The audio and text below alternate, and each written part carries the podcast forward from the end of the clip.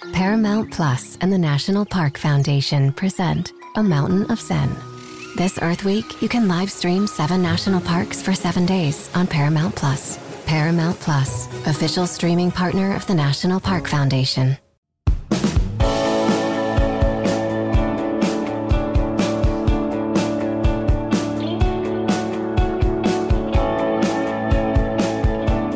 Welcome to Late Kick is Live. It is Sunday night, August 8th, the year of our Lord 2021, jam packed as always. But here's the difference three weeks have arrived. From now until to be determined sometime in January.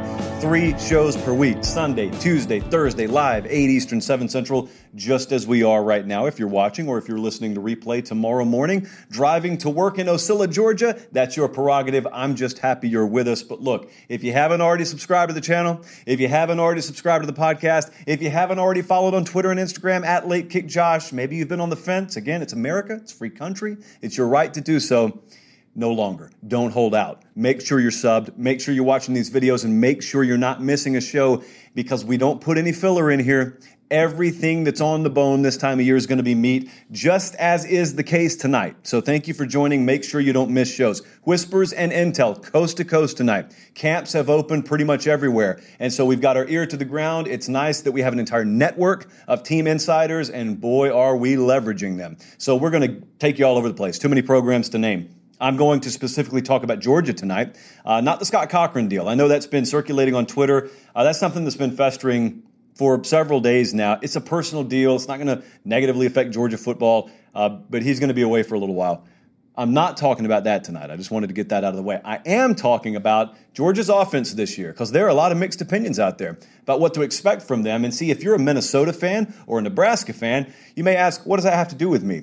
Well, Georgia so go the Bulldogs, so goes a lot of the national title picture this year, and it could impact even teams in the Big Ten and access for teams in the Big 12. So, this is a very important program to be watching this year. And the question is, are they going to flip that offensive switch like some of their other brethren have done in the SEC? Most recently, LSU, Alabama. Is Georgia going to do that? We'll discuss that. We will also discuss in great detail some great news from Miami. Things are things are sounding a lot more positive for the outlook of the Miami Hurricanes football program in 2021 than I think a lot of folks expected them to look, let's say, four months ago. Which is another reminder: do not marry yourself to spring and or preseason predictions because things change. All of that's happening tonight. We are going to give you the biggest questions in the Big 12 tonight. We're going to give you the biggest questions in the ACC tonight. And Colin, my word to you, we're going to do all that in under an hour. As I told you, whole lot of meat on the bone. And as I told you, you, you cannot miss shows this time of year. We've got grand season previews coming up. The Ramen Noodle Express is about to be back on the tracks. As I told you, we're going three nights a week now. The Pate State mascot will be unveiled within the month before the season kicks off. We've got record projections, best, worst, and most likely coming up. We've got game predictions. We have got a jam packed month and a jam packed season, renaissance season for that matter, ahead. So make sure you're tuned in, following on Twitter and Instagram at Late Kick Josh and I wanted to touch on this before we dive into the show tonight. We lost head coach for Florida State for many years, Bobby Bowden. Um, today, this morning, is when this news came out. I saw a lot of people put it a lot of different ways. I never played for Bobby Bowden, but I grew up on him. I grew up on watching those dominant Florida State teams. But here's the way I want to put it to you Imagine building a program from scratch to national championship contender and winner. Imagine building a brand and putting it on the map because that's what Bobby Bowden did, no less than at Florida State. Imagine winning countless conference championships, couple of national championships, couple of Heisman Trophy winners. Imagine doing all that. Imagine finishing top five for almost a decade and a half straight. And yet, when you pass away, the first thing out of everyone's mouth is about something off the field. It's about your character. It's about the immense respect they had for you as a man. And if you watched today as the outpouring of support towards the Bowden family started to come out when the news was released, that's what you saw. Everyone knows how great a football coach he is, but I think the true testament to his character was all people wanted to talk about was Bobby Bowden, the man. And the football was kind of the backdrop. It was kind of the framework with which we knew him. But Bobby Bowden was an incredible guy. Try to find someone out there today or any day talking negative about Bobby Bowden. It doesn't happen. You never hear it. And so I just wanted to speak on him tonight uh, because that's that's all I ever heard about Bobby Bowden. I never got to spend time with him. I know several people who did, but I never personally got to. Uh, but I can assure you, that's a guy who lived his faith out and who did a lot of things that you know about, but did immensely more for people that you don't know about. You don't know about it because he did it for the right reasons. And so I can assure you, those 91 years he lived in reality were filled with enough for about 10 lifetimes but he is at this very moment where he wanted to be for those 91 years and lived his entire life to do so. So rest in peace to Bobby Bowden. So glad I got to watch him growing up. It heavily influenced and shaped the way that I saw college football and part of the reason I fell in love with college football. So I am very thankful that I got to witness that. And also, um, our condolences go out to his family. All right, I wanted to switch gears, and there's no easy way to do it, but I want to dive into the show now. Uh, we are loaded wall to wall here. And the way I want to first start it off, as we will do pretty much every show throughout the month of August, is I want to take you across the country and I'm going to deliver you the latest whispers and intel that we've heard. Now, right now, you know, we're just in shells. We're just in helmets and we're, we're in, in t shirts in some cases. We're in shorts. Pads come on this week. So it will ramp up considerably. But here's what we're hearing. The first thing that I want to let you know is we are adopting Will Shipley on the show. Now, I've spoken glowingly about this guy. It's a five star running back out of North Carolina, and he committed to Clemson. And I'm going to put it as plain as I can. I know it's Clemson, and I know they got a ton of running back talent up there, and they got a lot of team talent this is going to be a guy who's the best running back on this team by November, if not sooner. And it's not that anyone else up there has screwed up. It's not that anyone else up there is in some off field trouble. It's just that I think Will Shipley is going to be too good to keep off the field. Now, if you watch Late Kick and you watched it over the summer, you know we were already singing that tune. But now we start to get some validation to that opinion, and you start hearing some whispers from Clemson fall camp.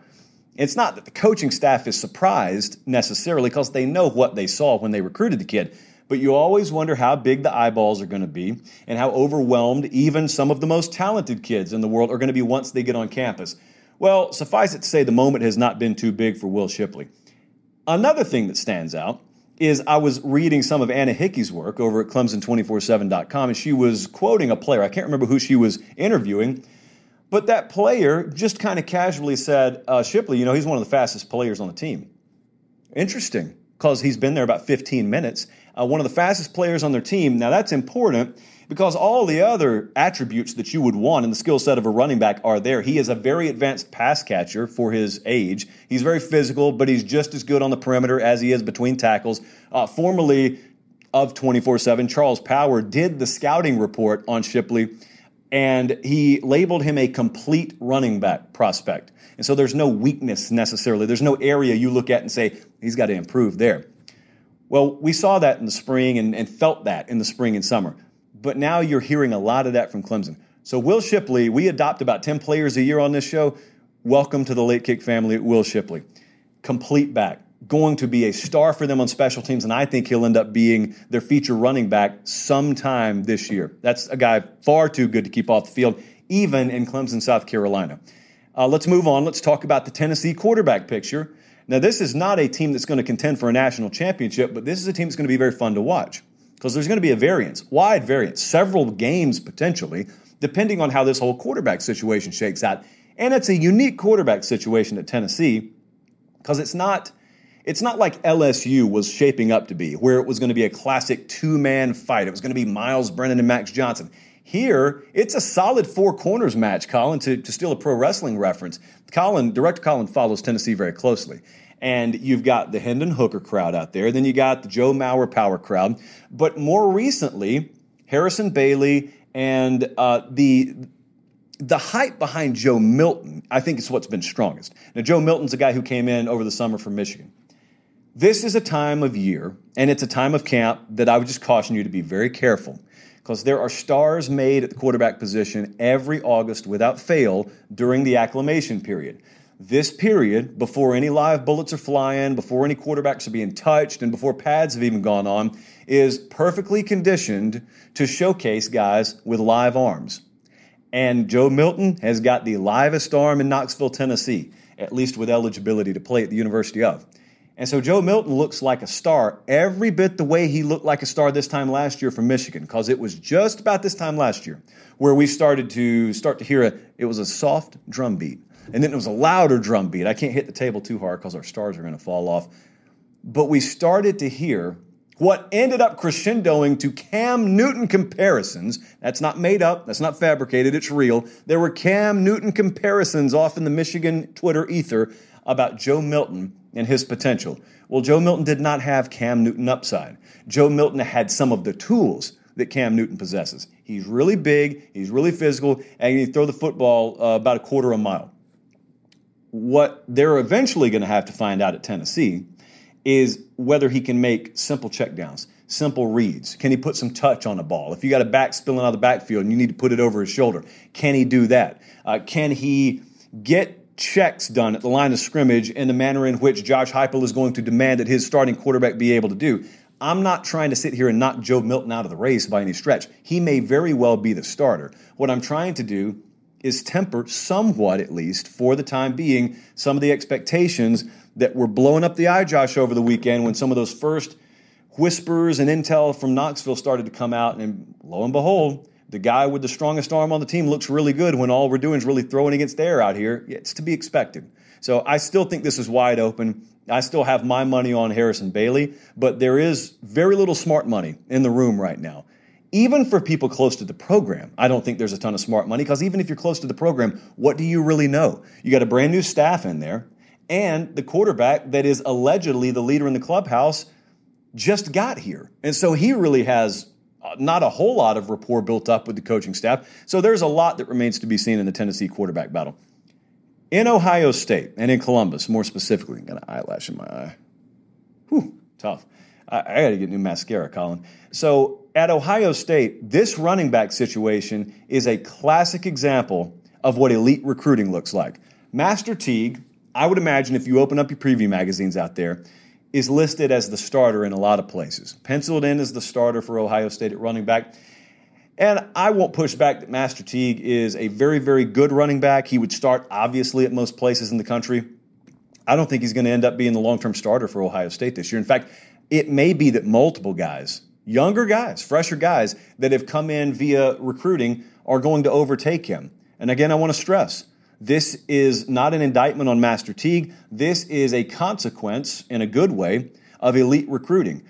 When guys like TreVeyon Henderson walk in the door, a lot of times what can happen is you're there, you're established, you've done everything right, and you just get passed over. You just get recruited over. This doesn't happen very often. Doesn't happen at many places, but this is the kind of program that it happens at, and it's a testament to the way they recruit. And so TreVeyon Henderson is a guy, it's very early on in his freshman season in his first camp. So it's not that he has established himself, it's not that he's planted his flag or anything, but it's not just TreVeyon Henderson. You remember a few months ago when we were doing some of our very initial Big Ten thoughts for the 2021 season, we started telling you that that coaching staff was in love with Miyan Williams. And it's not that Ohio State fans didn't know who Miyan Williams was, but I don't think outside of Columbus many people have been paying attention to the name Miyan Williams and they were raving about him. Like behind the scenes, the coaching staff was raving about him. So we shared that on the show. Well, guess who's been taking RB1 reps up in Columbus? That's not the end all be all, but for now, that's a guy at the front of the line, and TreVeyon Henderson's right there too. Obviously, Master Teague's in the mix, but I don't know if I fast forward to November and everyone maintain their health.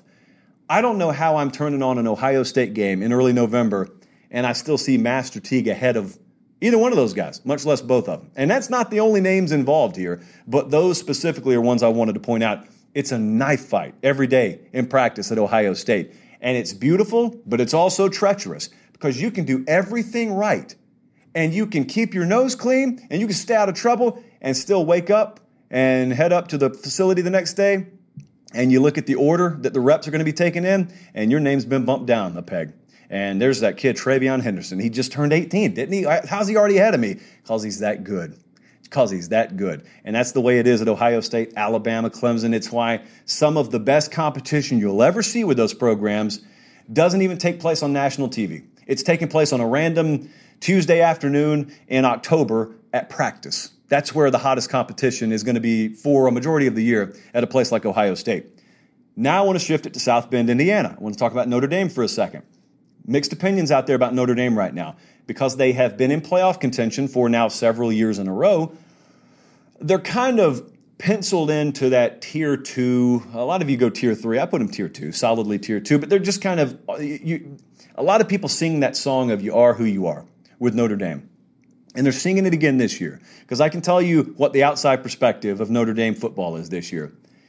People want to know one question Did you add a dynamic presence at quarterback and did you significantly upgrade your receiver talent? If the answers to those questions, I guess there are two of them, if the answers to those questions are no, you're just going to be Notre Dame again to me. And what is Notre Dame? Well, to a majority of America, they're a good, solid program uh, they're not someone you can sleepwalk against. They're going to be very physical. But if you have racehorse receivers and you've got a dynamic quarterback or anything approaching those two commodities, they're not going to be able to trade points with you because that's just not the way they roll. And is that going to be any different this year? Is the only question. Remember when we interviewed Brian Kelly last year? He was brutally honest about this. He said, We've gone as far as we can go doing it the way we've done it which stands to reason we got to change or add something to the way we do it. Now, obviously, that something has to come in either recruiting or, and what I think will be a more rare example at Notre Dame, the transfer portal. It's got to be a more dynamic presence at quarterback and a lot better presence in terms of explosive ability at receiver. Jack Coan brings a lot of things. This is what I'm getting to. They have spoken very glowingly about him. He's the Wisconsin transfer. He's going to start at quarterback. Well, Brian Kelly says he's going to announce a starter at quarterback after the first scrimmage. Allow me to translate. I already know who's going to start at quarterback before the first scrimmage. So it's going to be Jack Coan. I think everyone understands that. And they've spoken a lot about his leadership ability, and he is very much a guy who is not prone to mistakes. He's going to do what you ask him to do. That's the key. What can you reasonably ask him to do? And I would say, until proven otherwise, it is safe and reasonable to assume that this is not going to be an offense that can stretch the field anytime they need to. Now, they feel, the Notre Dame staff, they feel like they have upgraded at receiver. They feel like Jack Coan is equal to or greater than what they've had there so far. And I could grant you all that and still not have my questions answered, is what I'm saying. So this is something to pay close attention to as well, because Notre Dame, if they were to ever get those questions answered now, Notre Dame all of a sudden goes from a team that has a ceiling of getting in the playoff to a team that has a ceiling of doing something in the playoff. But a reminder this is just a brief introduction to how we do whispers and intel around here. There will be a lot more whispering and far more intel to come this week. And why is that? Well, because this week we ditched the shorts and we put on the pants and we put the pads in the pants. And we ditched the t shirts and we put on the full shells and we put on the shoulder pads and we put the helmets on. Maybe with those little bubbly protective things on them, but we put the helmets on. And so we're going to have a lot more because the soreness sets in this week. Full install goes into effect this week bodies get sore, minds start spinning, and then you start to find out once you've thrown it all against the wall and that sugar high of summer conditioning has worn off and you settle into the grind of camp. That's when we start to separate some of these position battles, and that's when we start to find out who's going to be for real, which of these freshmen are going to get serious looks versus which ones are eventually going to be scout team guys, and a lot of these quarterback battles. And we got several of them. I'm about to talk about some of them in a second. That's when they'll start to get sorted out. Really looking forward to this. In case you can't already tell, that will lead every show from now until we kick it off in early September or late August for some of you. Okay, I wanted to talk about a specific team here that I didn't even put in whispers and intel because I thought we've got enough here that deserves its own segment. The Georgia offense this year, what do you think it's going to be? If you're a Georgia fan, if you're totally agnostic and you live in Stillwater, Oklahoma, but you watch Georgia because they're a big time program, what do you think that offense is going to be this year. Georgia's got a stigma, and it's largely been earned, and that stigma has been they're a very solid program. We know they're going to be right there on National Signing Day. Seems they're going to do something to trip them on, them their own selves up. Eventually, uh, they, they'll make some terrible call or they won't have good enough quarterback play. Their offense will eventually cost them in one of the biggest moments of the season, whether it be a playoff game or an SEC championship game. That's the stigma of Georgia football. Again, that's not totally unearned. So I want to ask you do you think it's same old, same old this year? Or do you expect a lot more revolutionary product offensively for Georgia. I wanted to pause between the word revolutionary and uh, the words offense in Georgia because I really wanted to let them simmer and sizzle there for a second. These are not words that we've put in the same sentence very often. You got two schools of thought out there about Georgia right now, and there are extremes. You got one extreme over here, which is the hashtag JT for Heisman crowd. And then you got over here, the far right, you got the Kirby gonna Kirby crowd. The truth, as usual, is somewhere in the middle. But which is closer to reality? Let's dive into this. I want to tell you up front, I have little to no doubt that this Georgia coaching staff is fully committed, not to just dipping their toe in the water of revolutionizing the offense. And that is the word I'm using intentionally, revolutionizing. I don't think they're dipping their toe in. I think they're ready to totally dive in to a revolutionary offensive concept this year, which is key because I don't think they've ever been there. Now, it's partly because maybe the head coach there, Kirby Smart, just philosophically felt like that was oil and water compared to what he has believed in his whole life, or maybe it's because they didn't think they had the pieces, or maybe a little bit of both. But there are a few keys here, obviously. JT Daniels is key number one. So you got to have the right quarterback to run any kind of offense that you want to. Key number two is they finally have the depth and versatility at wide receiver to be able to do what you were going to expect them to do, what, what a revolutionary, more modernized offense would demand that you do. But number three, and I would argue maybe even important than the first two keys, is the coaching staff has to be all in on this. They got to trust that they've they've recruited the right pieces, and then they've got to trust the concept that we can no longer get by and achieve what we want to achieve by doing what we've done. This is really easy to say when you're sitting behind a microphone. It's so much harder to do in real life. If you're Kirby Smart, you've you've been brought up as a defensive guy first and foremost, and then you were at Alabama for a long time and you watched them do it one way. About the time you hit the exit doors, about the time they started changing things around there. So you were never really on the inside of the Alabama bubble when that framework had been totally remastered. It had started, but it hadn't totally been remastered. Now it has. And now it's just a machine over there. I was doing the Dawgs 24 7 podcast the other day with Jake Rowe, and we were talking about how Alabama's all of a sudden become this standard for wide receiver talent. What, how high would people think you are if you said that eight or nine years ago when they may have had one stud receiver and then a lot of workman, journeyman types, you know, the, the Nikita Stovers of the world. And all of a sudden, they're sending four guys in the first round over the span of two years. Well, that happened, obviously not overnight, but it feels like it happened overnight. And if you know, if you've watched the sport just over the last decade, even you've seen that shift. That's the kind of shift they want to see at Georgia. If you're a Georgia fan, that's the kind of shift you want to see because rightfully, understandably so, you look over there and you say, if they're doing it, why can't we do it? You're not about to tell me we can't recruit similar athletes. You're not about to tell me we're hurting for resources. We got everything that they have. And so if we're lacking, the finger is going to be pointed at the coaching staff. And I understand that and I think it's fair. You invest fully, you expect a return on your investment. But I think they were ready last year. And this kind of bleeds into what to expect this year and why I'm so confident you're going to get what you want, or at least you're going to get a commitment to providing you what you want. I think they were committed to it last year. I think when Kirby Smart got pasted by LSU in the SEC championship game in 2019, I think he looked around, did a healthy inventory of his program, and realized what we're doing is not good enough anymore. I've seen the future, and I've seen it several times now. I've played Bama, I've played LSU, I played Oklahoma, ended up beating them, but still got a, a hearty taste of what that kind of new age offense is about. And we're Georgia. It's not Georgia State. We're not limited financially. We're, we're not strapped for cash around here. We got everything the big boys have. And so we get to choose what kind of offense we run. Why not choose to run the best? We can get the best ingredients. Why don't we make the best meal possible with these ingredients? I think they were ready to do it last year. Fate dealt them a hand that made it impossible. Part of it was COVID. I think part of it was that the roster was not ready. The quarterback position was not ready. And even when JT Daniels eventually played, he wasn't ready. I had a number of my buddies last year say, well, you claim that you think they were committed to doing this this year, but they had to scrap those plans. Well, now that JT Daniels is in, why don't they just why don't they just reinsert that plan? Well, because it was an Xbox.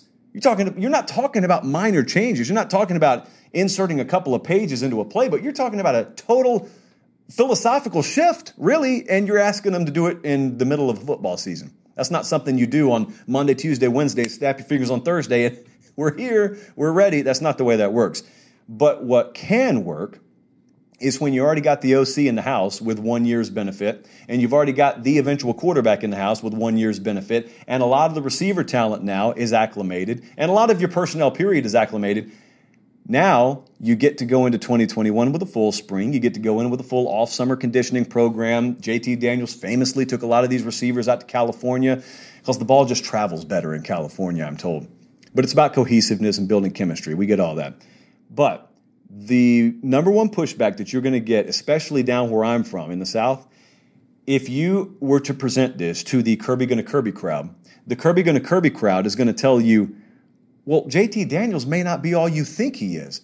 And I'm going to grant you this now. A lot of these folks who are listing him as the favorite, the odds on favorite to win the Heisman, I don't have any problem admitting to you someone touting JT Daniels as the presumptive Heisman favorite in the preseason, I would advise to pump the brakes. I don't have any problem telling you that. I don't have any problem granting you that he may not live up to expectation. This is not some slam dunk for me.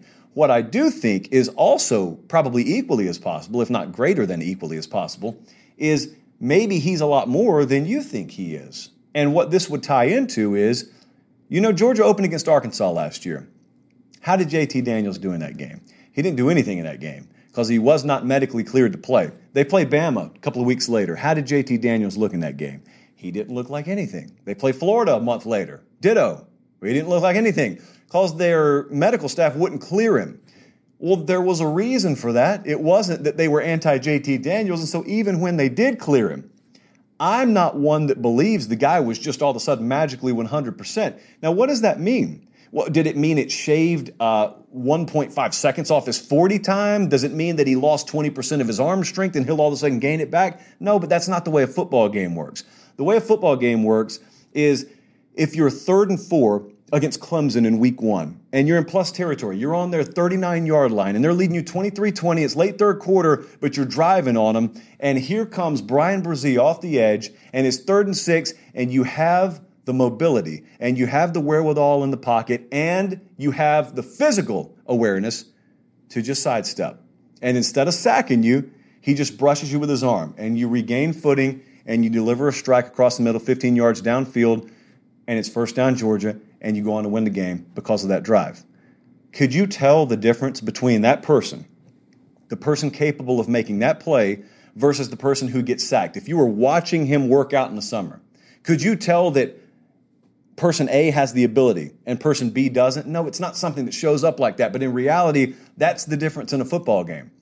What I'm telling you is these incremental differences in one's physical ability when being cleared but not 100% versus being closer to 100% and with an entire O word to recuperate could make the incremental difference in what could end up being the difference in a couple of one possession games this year. And so I'm saying all that to tell you, I think they have the tool at quarterback now, JT Daniels, along with the versatility at receiver, to do what they wanted to do last year that they now can fully commit to doing because the ingredients are in place. And unlike last year, the calendar has cooperated with them. So it won't take long. You know, for anyone who wants to push back on that, it won't take long. I think uh, Colin pointed out uh, in the spring, I said something like, I think Georgia's offense is going to be top three in the country. Let me please let me uh, let me correct myself. When I say top three, I don't mean top three in terms of raw statistical output. They're going to be in the top three, whether you want to go average yards per game or points per game. But I mean from an efficiency standpoint, I think they have the top end, top five ish potential. I think that's what they have. So that in and of itself is a very, very lofty statement, but I do not want to get boxed into this whole I predicted Georgia to be top three offensively. I know how that ends. I, I am normally the one pushing someone up against the wall who makes a statement like that. So I definitely don't want to be in that position. Probably still am, though. The baseball season is in full swing, which means you need to listen to Fantasy Baseball Today, part of the CBS Sports Podcast Network. Join Scott White, Chris Towers, and me, Frank Stampfl, every weekday as we recap every player from every game. We'll talk waiver wire ads, drops, players to trade for, prospects who could make an impact, and everything in between. Make sure to download and follow on Apple Podcasts, Spotify, the Odyssey app, and everywhere else podcasts are found. It's the NFL offseason, but on Pick Six, part of the CBS Sports Podcast Network, the football season never stops. Host Will Brinson, John Breech, and Tyler Sullivan are joined by analysts like Brady Quinn, Leger Douzable, Katie Mox, and RJ White to keep you in the loop on everything happening around the league. Whether it's free agents signing with new teams, the all important NFL draft, or schedule release day, Pick Six has you covered. As the face of the league changes with every team move and player pickup this spring, Pick Six is a must listen. Download and follow on Apple Podcasts, Spotify, the Odyssey app, and anywhere podcasts are found. All right, let's move on. I want to go south a little bit, south of Georgia, even. There is some there are some things happening at Miami. So, Colin, let's start it this way: three, two, one. You know, some of the best news I heard all weekend was out of Miami. I'm not talking about Dolphins practice. Tua doing some things down there, but I'm not talking about the Dolphins. I'm talking about the Canes. The entire spring, the entire summer, the entire preview magazine culture, everything about Miami has hinged on the health of D'Eriq King, right? Even we've talked about it. And so the health of D'Eriq King's knee has been assumed to be on the trajectory to get him ready to start the season. Having said that, and I will admit that even I felt like this, even I have looked at him and thought to myself, it's one thing to be able to play to start the season, but is he really going to be ready to fully utilize his skill set? And that includes mobility. I mean, is he really going to be in a place after tearing his knee in a bowl game? Is he really going to be in a position to do that? And I got to be honest with you, I have not believed it until this past weekend. And at practice, again, not, not much of significance happens in the first few practices that you can take with you and a month later say, Remember when that happened in the first two practices? I knew then that this was in store. But with D'Eriq King, it may have happened. So over the weekend, they're practicing, and D'Eriq King, I, I wanted to say they were running some, some read type stuff, and he keeps. And he jukes a couple of defenders, and he just turned it loose. I mean, he fully throttled it right down the middle of the field and did what a fully mobile, 100% healthy quarterback would do. And so everyone goes crazy at Miami practice. And the beat reporters afterwards, I mean, any live microphone they had, they couldn't get enough of players and coaches, Manny Diaz included, just glowing about it. Now, you may listen and say, is this not foolish? The dude did one rep in practice. Well, if that's the way you look at it, yeah. But let's remember it and view it in proper context here. No one has had any clue that the Duke can run. He's told you he can. The returns out of Miami have been, we believe he's going to be 100%. But again, because we've seen so many people and heard so many people say it like that before, and we've watched him limp around noticeably when the season finally gets here, you just have to see it to believe it. I was skeptical. And so all of a sudden, when you hear that, you say, wait a second. He actually did it? Like he actually does possess that ability? And then after practice, D'Eriq King says, almost in an I told you so tone, why are you so surprised? Oh, and by the way, when they asked him the knee brace question, he said, no, I'm not Stone Cold Steve Austin. I don't need knee braces, not for aesthetics and not for medical purposes. I'm not wearing knee braces. I don't need them. So he's told you he's recovered, and it looks, for the time being at least, that he is recovered. And so it's been hard for me to, in some ways, it's been hard for me to fully marry myself to the idea that Miami can win the Coastal Division because I have not been able to marry myself to the concept that D'Eriq King is going to be all the way back. Well, now I believe he will be all the way back. And with that in mind, I believe Miami absolutely can win the Coastal Division. Now, a lot of folks are going to get hung up on them opening against Bama and, in all likelihood, taking an L against Alabama. That's not what you should get hung up on. Watch them. And if they get beat 56 to 3, then yeah, that's, that's not a good thing. But watch them after the Bama game. Because after the Bama game, you're looking at the schedule right now. They've got two games that are not layups by any stretch, but they're not going to be on the national radar. They play App State, they play Michigan State, they play a directional school. And then they dive back into conference play for a Thursday game, I want to say against Virginia. None of those games are going to peak the national meter but they're critically important. Because whatever we learn and whatever that coaching staff learns, D'Eriq King included, against Alabama, you then get to go to work correcting those things and getting yourself at as high a cruising altitude as you can for what comes on October 16th. With nine days rest while the Tar Heels are playing their seventh game in seven weeks, Miami goes to Chapel Hill for a game that could very well determine the status of the ACC Coastal.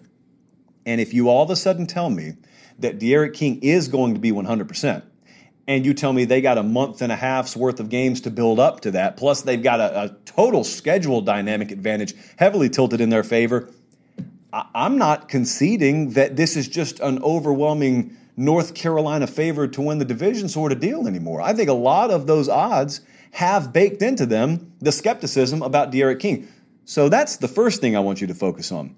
But now I want you to think about what I have sat at this very table or desk. I guess we call it a desk in our world. I've sat at this desk and I don't know how many times over the span of the last few months told you the key to balancing out college football is Miami and Florida and Florida State reclaiming the state of Florida and Texas A&M in Texas and USC in the state of California and Texas respectively. This could actually have a lot to do with that. They're not immediately connected, but now I want you to think forward a little ways. This is huge for Miami for obvious reasons in 2021. It helps them contend a lot more in the Coastal Division race. But number two, it helps them get their young quarterbacks in Tyler Van Dyke and Jake Garcia valuable development and repetition. But here's the third thing it does it turns 2021 into a giant recruiting marketing campaign for Manny Diaz and Rhett Lashlee and the Miami offense. We have watched it happen with Clemson. We have watched it happen with other programs where you get a star quarterback that is put on display for the nation to see. Other quarterbacks see it, other receivers see it. And if they do what I think they're capable of doing this year, and if D'Eriq King does live up to that lofty expectation, and Rhett Lashlee, with now his first full year and second year overall into the program, to be able to fully sink his teeth into this offense, if it performs at an optimum level, and every quarterback in America, including several in the state of Florida, are seeing it, and all that South Florida wide receiver talent seeing it, it could very well be what pushes a future Miami recruiting class over the top. And it could be what all of a sudden lands you one or multiples of elite quarterbacks and wide receiver talent. And it's not just wide receiver talent. A safety can look at Miami and say, oh, if the big boys are going there offensively, I can stay in South Florida and have a chance to win games at a high level, I'll stay home. Absolutely, I'll stay home. Only reason I was ever going to leave is because I didn't think I had that available to me down here. It could change a lot. And so you think about this, and in one hand, it's just one player and it's just one year. But on the other hand, it could be a much bigger domino than anyone realizes. So it just makes it mean so much more. When I say things like, well, they returned their top three receivers from last year. Well, that means as much as your quarterback and OC make it mean. It means as much as your offensive line makes it mean. I'm going to talk about the offensive line a little bit more later in the show. I mean, add, add, Charleston Rambo from the transfer portal. What does it mean? It means as much as your offense and coordinator and quarterback can make it mean. And so it looks increasingly like that means a whole lot at Miami, maybe a whole lot more than we thought it would. Okay, let's take a breath. You would think I have investment in Miami. Almost sweaty out here a lot more to do with the air conditioner in here than anything else. So I wanted to toss in something that we did for a couple of other conferences the other day. Wanted to offer up some of the biggest questions in the Big 12 and the ACC going into 2021. Let me start at Texas. I intentionally didn't touch on the horns earlier in the show because I wanted to touch on this right now. There's an interesting little development at Texas. Granted, as is the case with everyone we talk about tonight, it's still very early in camp. But if you, again, are a big believer in preview magazine culture, I would imagine a lot of those preview mags had listed as the starter at quarterback for Texas this year the name Casey Thompson. And Casey Thompson may very well be the starting quarterback for Texas. But my first biggest question here in the Big 12 is Does Steve Sarkisian know who his quarterback's going to be? Because if he doesn't know who it's going to be, obviously the author and editor of a magazine can't know, nor can I know, nor you know. Now, we can guess, but I don't think Sark knows yet. And if some truth serum were injected into him, based on what we're hearing from the first few practices in Austin, he may be leaning slightly a direction other than Casey Thompson, which would mean Hudson Card. Now, think about Steve Sarkisian, and they've got a scrimmage this coming Saturday. It's going to go a long way in deciding this. But think about Steve Sarkisian and what you saw from him at Alabama last couple of years. What was paramount at the quarterback position? What took Mac Jones from a guy who couldn't get on the field and not much was expected of, and a guy that Bryce Young was going to come in and overtake. What took Mac Jones from that to being a first round NFL draft pick? Timing, accuracy, a good enough arm, but being able to throw receivers open, or in other words, great touch. That's what took Mac Jones to eventually the level that he got taken to in Steve Sarkisian's offense. Why do I mention all of these intangibles? Well, it's because that's what they keep saying about Hudson Card out of Texas. He's the guy who throws the better ball. He's the guy who's got a little bit more accuracy. And I'm just telling you, if they were saying it about Casey Thompson, it would be affirmation for a lot of people's already held idea of what the Texas quarterback position is going to be. And so they'd say, Yep, I knew it. But since it's being said about Hudson Card, people are saying, Oh, it's still early in camp. Oh, it is. It is. And Casey Thompson may very well take this job by the throat when the pads go on and it's time to scrimmage. But I'm just telling you, don't discount when they say that kind of stuff about Hudson Card. Don't discount it. You don't know anything about Steve Sarkisian. You don't know anything about what he really feels about his roster out there. That staff hadn't been there half a dozen years. You don't have multiple case studies on this, in other words. So you could get a little surprise thrown your way uh, by the time that Louisiana game rolls around. Now let's go to a team that is widely expected to contend for a national championship this year, and that is the Clemson Tigers you think back, what year was it, Colin? It was 2018, the, the 2018 season at least, when they beat Alabama out in Santa Clara. Not my favorite host city in the world, but they did give me a sweet book bag that I still use every day, even to this day.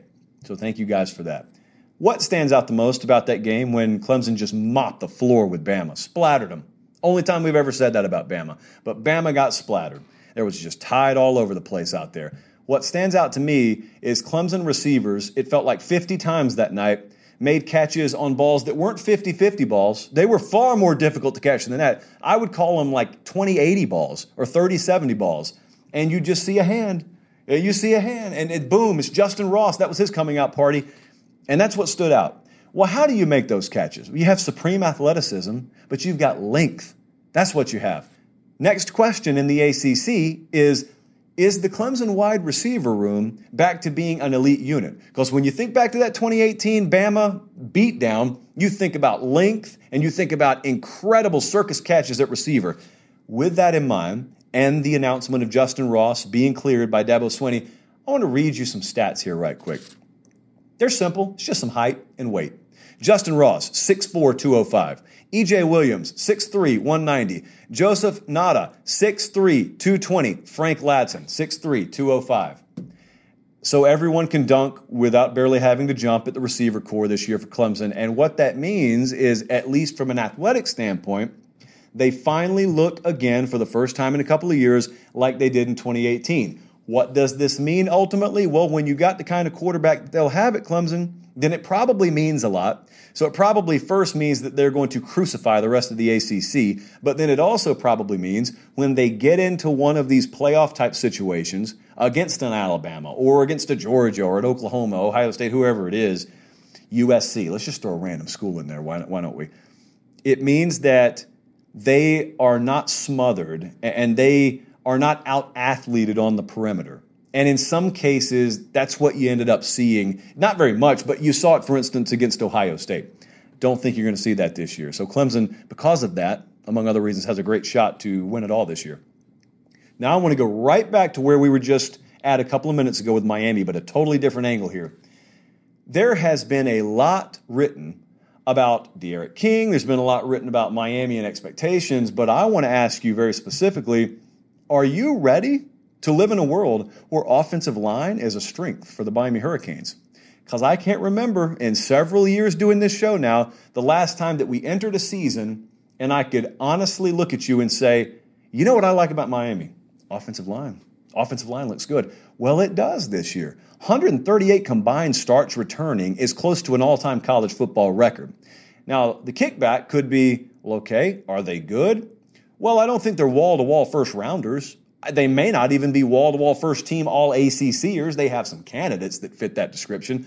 But what they have is continuity. What you have is a unit, at least, that you think you can count on. So think about the chain of events here. Everyone wants to know what D'Eriq King can do. Everyone wants to know what Cameron Harris and company could do at running back. All these receivers, they feel like they're as deep as they've obviously been under Manny Diaz at receiver. All of these pieces, Will Mallory at tight end looks to do some big things this year as Brevin Jordan departs. But all that's contingent on quarterback play. This is the same kind of thing we've said about Florida several times over the last few years, and it's the same kind of theme with Miami. And for that matter, we said it about Florida State. It's, it's like an epidemic up and down the state of Florida at the Power Five level. Well, Miami doesn't have to worry about the other two. But as for their own house, it looks like they've got offensive line figured out. So again, I don't want to. I don't just. I don't want to fire off uh, bottle rockets of expectation from Miami on the show tonight, even though it kind of sounds like I have. This is something to monitor very closely because, see, a lot of you bet futures, and a lot of you want to bet those week one games, and a lot of you want to bet prop bets for who's going to win a conference. I'm telling you right now that a lot of the ACC numbers have been built with the idea of skepticism towards the health of D'Eriq King and skepticism somewhat overall because of that about the quality of team Miami can have.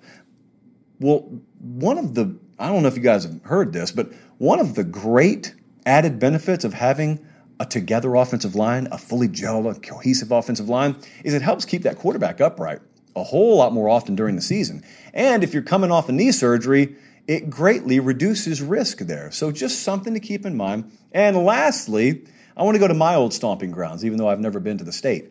Ames, Iowa is the place. Iowa State is the team. You're looking around at top 10 polls out there. The JP poll will be coming out later this month. You heard me right. How much better can Iowa State get? Everyone's got them listed in the top 10, as they should. We're going to have them uh, helpfully rated inside the top 10 in the JP poll. What's the max potential for them this year? Because uh, to reference Preview Magazine culture for a third time tonight, they check all the Preview Magazine culture boxes. They got returning starters. How many? They got 20 returning starters. Their entire offense returns and they've got a returning head coach and an offensive coordinator and a defensive coordinator and a quarterback. They got all those boxes checked. So, Preview Magazine culture would tell you they could probably go win the NFC North because returning starters is all it takes to win in college football, apparently. Well, we all know that's not true. It's one of the more overrated stats, but it does mean something. Having said that, how much does it mean here this year? Because Iowa State, as has been very well chronicled by this point, this is not a roster loaded up with four and five star talent. And so the fear, if you had it, would be well, they're so good at developing guys, and they have guys without that truly elite top five NFL draft pick type ceiling of potential on them that maybe they just are who they are. So maybe this team returns everything from last year, but what if that team already was the maximum potential of what it could be? I'm going to counter that. And I'm going to tell you, I think you're remembering Iowa State in 2020 being a little bit better than they actually were. What do you remember Iowa State being? Because I don't think a lot of you remember them being 9 and 3. I don't think a lot of you remember them losing to Oklahoma State or losing to Louisiana to start the season. People don't remember that. They remember a very competitive game against Oklahoma where they were, I think, minus two or three in the turnover battle, and they lost a one possession Big 12 championship game after beating OU in the regular season. You do remember that. And then they played Oregon, and they beat Oregon pretty soundly in the Fiesta Bowl, and so they surely finished on fire. But I think a lot of folks remember them as being a lot closer to their maximum potential last year than they actually were. And so this year, I do think there's room for improvement. What I would love to see, and I think that last year takes care of it, is I would love to see them start fast. I think there'll be a premium placed on that because of the week one debacle against Louisiana last year. But I would love to see them play at a high level all year, and I would love to see them in a heads up matchup against Oklahoma where turnovers weren't a factor. It was just an even turnover game. And just watch those teams play. Because I'm a believer last year, they may end up beating Oklahoma if that stat is even. Now, that doesn't mean anything because Oklahoma's a different team this year. And even though you've got a lot of the same pieces, for all we know, Iowa State could be a different team this year. Those the returning starters doesn't always equal same team. We've seen that many times in college football. So the kicker, I think, with the whole Iowa State concept of them hitting their ceiling already is I don't think they hit their ceiling last year. And so if they hit it this year, I still think there's room for improvement. Maybe not incremental, like 20, 25%. Well, I guess that wouldn't be incremental, that would be quantum improvement. But I think there's room for improvement. So those are some of the biggest questions in the ACC and the Big 12 that we have. Really crisp show tonight. I told you I'd get it in in under an hour. Hey, I got one thing to ask of you. I don't do this very often, but I'm going to do it tonight because I promised that I would, and I uh, care very much about this. Spence Dalton is a name that I want you to know about back in Georgia where I was over the weekend, I was made aware of something that happened in Oconee County. It was back in June. Spence Dalton is a first responder. He works for fire and rescue in Oconee County. So they have a tree down one night, and he's out cleaning up tree damage. And a lot of times, what happens in these situations is maybe you got some cones, maybe you got some flashing lights, but there aren't 15 state patrol out there to slow traffic down. And people are really bad about not slowing down as much as they need to in some of those cleanup zones. Well, that happened here. And he got hit, got blindsided as he was out trying to remove a tree that was across a road, I guess after a storm. And driver stops, then speeds off. Now, someone else who was on the scene eventually went and got the driver. So that I'm not asking you for. What I am asking you is if you're watching on YouTube, look down here, and I have put a link to a fundraiser for Spence Dalton. If you can afford to, and I know good and well you guys will follow through because you've done it before, uh, above and beyond anything that I could have imagined you being able to do when we helped out with the hurricanes down on the Gulf Coast. A lot of you remained anonymous when you did that. I appreciated it. They need help that family needs help because there are significant medical medical bills that they have to pay. And so this is back down in Georgia. It's very close to me. And so I, if you can, would ask that you guys check out that link and help out right after we go off the air. I'm going to tweet out a link to it. So one way or another, you'll be able to find it. And that's the only time I'll have to request this, and I know you guys will come through. So thank you so much for that. Make sure you're following, by the way, on Twitter and Instagram at Late Kick Josh. We are not going to have to wait until Thursday for another show.